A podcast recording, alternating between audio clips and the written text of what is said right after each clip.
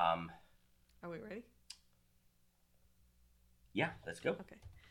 Hey everyone, welcome back to Quality Matters. I'm your hostess, Darcy Chambers, back here with my husband, uh, Kyle Chambers. co-host, and uh, we have a special guest returning, Dr. Rob Pennington. So happy to be back. okay, so we're laughing because we're recording these back to back, but we have Yes. to pretend like they're a few weeks. Oh, you blew the apart.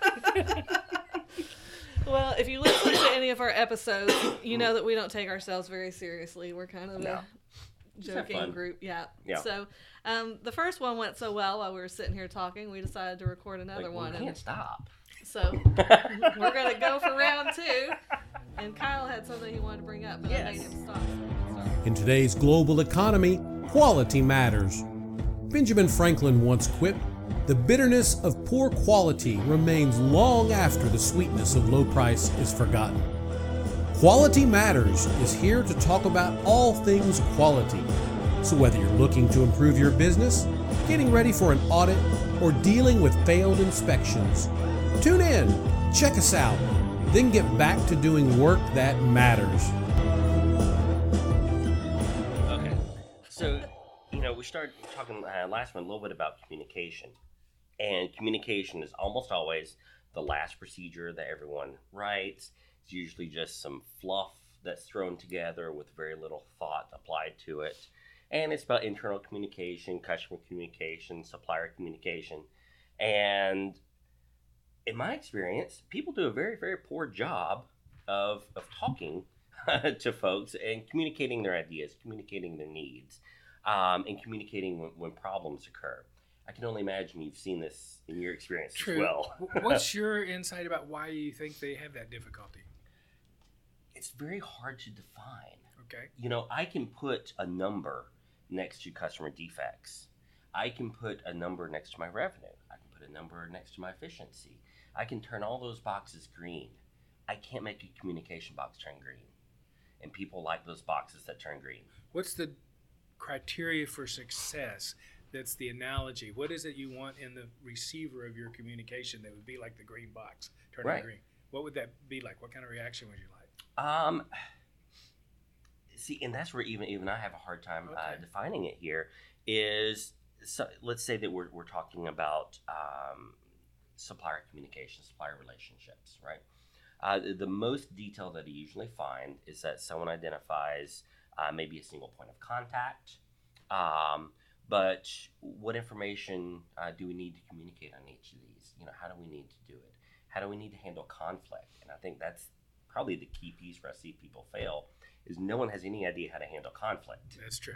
And we talked a lot about that. Yeah. uh, which we can go into f- further. But what I'm wanting to see is that there's some need your client has that you're trying to meet. right. One of the things I'd recommend is that that be very clear up front and confirmed Okay. that you are saying in your words Right. what they would agree with. Right. And a lot of times the problem is with expertise, Mhm. we have jargon, Yes. we have technical phrases. Yes. And you really have to learn to speak in the words of your client hmm and in particularly the things that they worry about. So, what is keeping them up at night? Yeah. What are they worried about and they drive into work? Those phrases Mhm. are the ones that will register with them and have them be more curious about what you have to offer. Mhm. So, for instance, for many years, my focus was on reducing the resistance to change. Right. wow, everybody needs that. But that's not what people are thinking about. No. Mhm. Nobody's sitting up. Boy, I need to reduce my resistance today. Amen. so it was actually a teaching point. Right. It wasn't a marketing point. Right. Mhm. You know. So what I, you know, learned to do is you have to interview your client enough to find out. Yeah. That's what we're talking about, pulling stuff out. And so what I learned is my potential clients, which are you know corporate executives, performance is it. Performance. Now they have lots of ways of defining that, Right. and what they want are practical tools. hmm Mhm. So I had it took me years, I mean decades, to get to these phrases that are the ones that my potential clients are worried about, are Gotcha. concerned about. So Gotcha. in an organization, you have different departments, and they have their own languages Yeah. and they have their own ways of doing 100%. things and yet they need the other departments to either implement Mhm. or collaborate or partner Mhm. and so you need to learn enough about the other department to know what their needs and concerns are because if what you're doing doesn't somehow meet their needs or concerns they don't have any motivation Right. in fact they have more resistance so yes as an expert you have to know what it is you're going to ultimately want to achieve Right. but there's a process of kind of laying the foundation for getting there Right. and so making sure not only that you understand the needs, but they experience you understanding the needs would be an important part of that. Right. The other thing you brought up was conflict. Mhm. Tell me more about what kind of conflict you see happening. Where in what form? Um. So I've You're got not two- talking about people arguing with each other. are you? No, more of a more of battling back and forth e-, about requirements. Each being convinced they're they're correct on their their technical laid out requirements. Great. Now notice, I what I just did. Mm-hmm.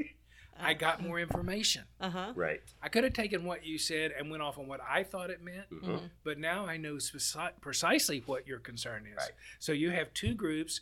They each have a different value, maybe. Yeah, They might actually have different marching orders from their bosses. and they do. And what's fascinating to me is they still think they should be working it out at their level. Yes.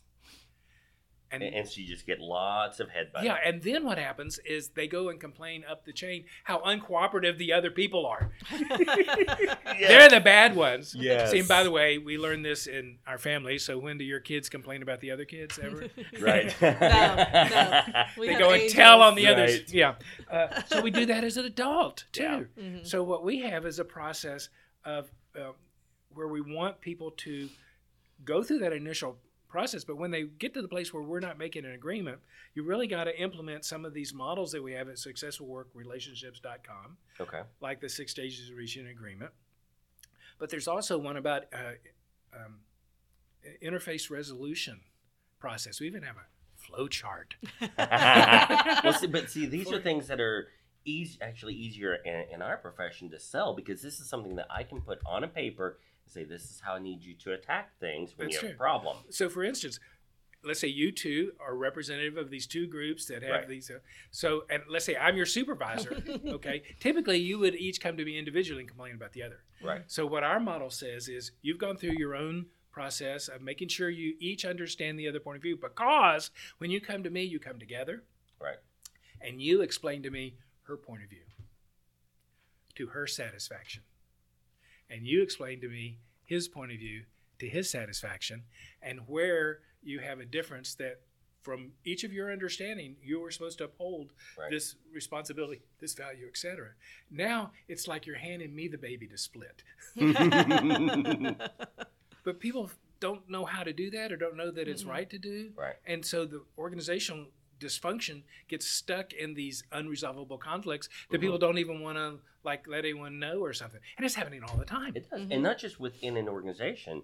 Um, and I've got two examples. One, they've some inner internal uh, communication problems, and the other one, they've got the terrible communication problems with their suppliers. that's true And it's the same type thing. but if you can't do this internally it's hard to do It across is. the boundary It is. so what did you think about the process i was suggesting about how to uh, bring it up the chain no, no, I like it because that's what I was thinking here. Is that uh, is, I guess indirectly, I've been trying to suggest the same thing, but not worded um, quite so so well, well. i thought a lot about it is He's got a few years on you. just a little bit, and you know 30 years of marriage counseling so, which goes a long ways. I'm sure. so so what did you like about it No, I like because y- y- you have to get yourself in the other person's uh, point of view because either you accept they're trying to do their job to some good measure, or you accept that they're not. yeah And that's the way that I've always seen it. And so I would much rather assume they're trying to do their job Yes. and we're just failing to agree. Yes, because otherwise we take it personally. Yeah. And this is a human thing. Anytime we feel uncomfortable, we make a judgment something's wrong. Mhm. If I'm uncomfortable, something's wrong. Mm-hmm. If someone's doing something and I feel uncomfortable, what they're doing is wrong. Right. But we don't just judge their behavior, we judge their motive. Why are they being like that? Oh, yeah. Why are Yeah. they doing that to me? Right. being disrespectful, not being appreciative. Now we take it personally and then we react and now we're in kind of in our corners Mm-hmm. and that happens so easily and so quickly. It does. uh, and we lose the experience of valuing and respecting and appreciating e-, each Yeah. other. And that really is most important in learning how to deal with disagreements. Well, I'm kind of looking here and thinking one of the things that I, I try to tell folks so often is document every nonconformity you can. I really, honest, I'm not going to say no matter how small, 'cause some things really get pretty petty. Um, but document nonconformities, um, the, the small ones to the big ones. So if you've got a supplier that has, you know, 20 nonconformities in the last quarter, that's not your ammunition to beat them over the head. That's to try to figure out, hey, look, they have their own unique independent organization completely separate from you. Why are they doing it this way? Could you feed them different instructions? Yeah. But and this is where I have a hard time sometimes selling, and I think a lot of other quality managers do as well, because I'm just putting myself in the shoes of the quality manager here. Is how do I put a metric to that? How do I put a scorecard to that? Well, one of the things that's all in the way before you get there is being able to find out what the challenges, problems, and risks they're seeing Mm-hmm. of what you're recommending. Yeah. Typically, we don't ask the question. Yeah. True. so true. and and now it becomes an easier conflict because they don't know how to collaborate and say, well, here are some problems and challenges. They just go, no, Yeah. that won't work. Well, and I feel We like can't do in that here. today's world, if you ask a question, then it automatically puts, even if it's a like, tell me more or what it, it tends to put people on the defensive. I feel like people in our society are so sensitive to everything. It puts, I mean, Yeah. even in social situations, Yes. there's been, in- you know, situations where we've had conflict and Kyle and I will both say, well, why don't we all come sit down? Oh, we don't need to do that. We don't, you know, and they don't want to sit down with a group and another person and have a conversation. Yeah, it's it's nice if everyone knows what we're talking about and how to do it well.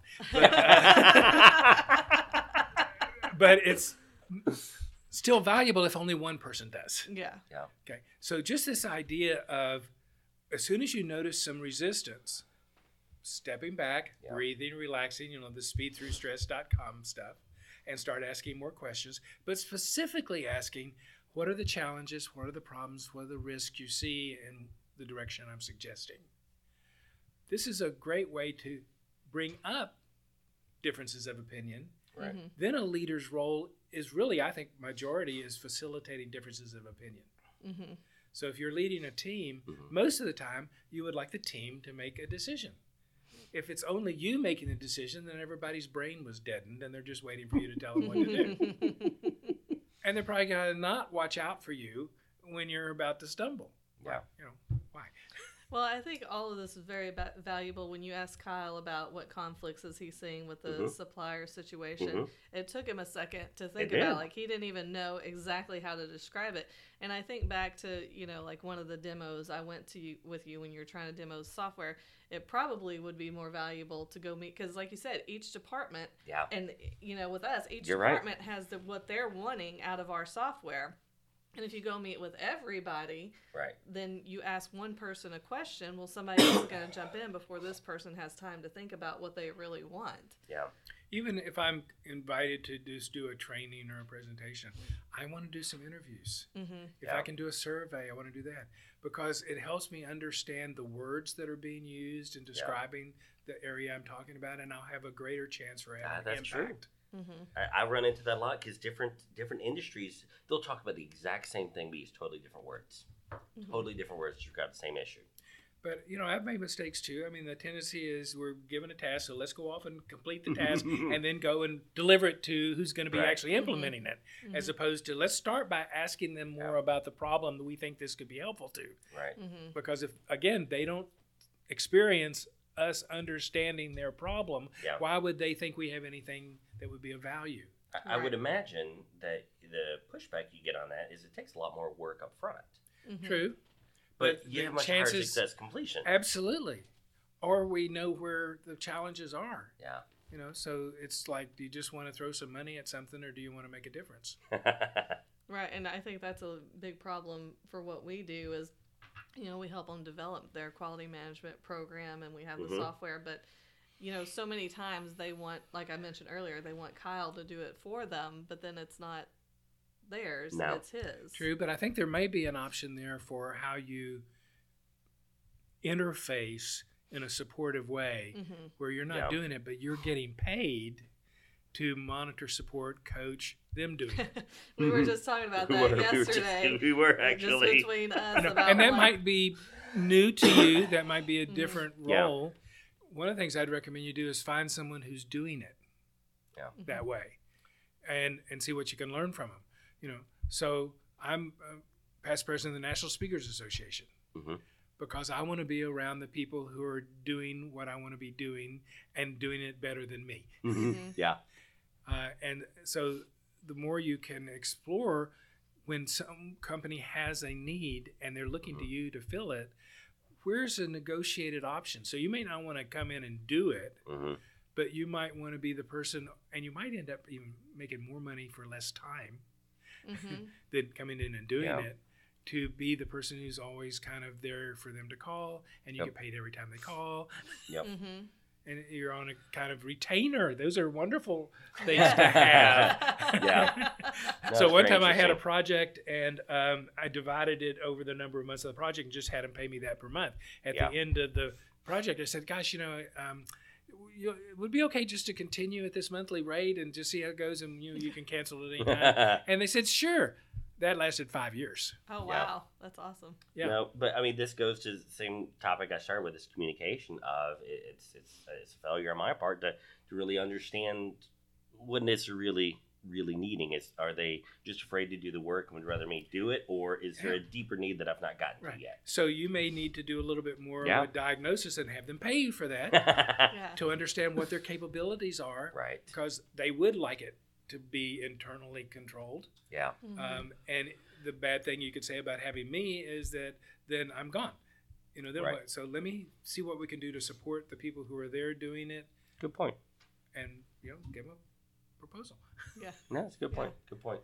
So, All right. uh, anything else? How much time we got? I, I think, we we're got, got, like, three minutes. Three minutes so, left. Okay. So everyone is going to have conflict. Mhm. It's inevitable.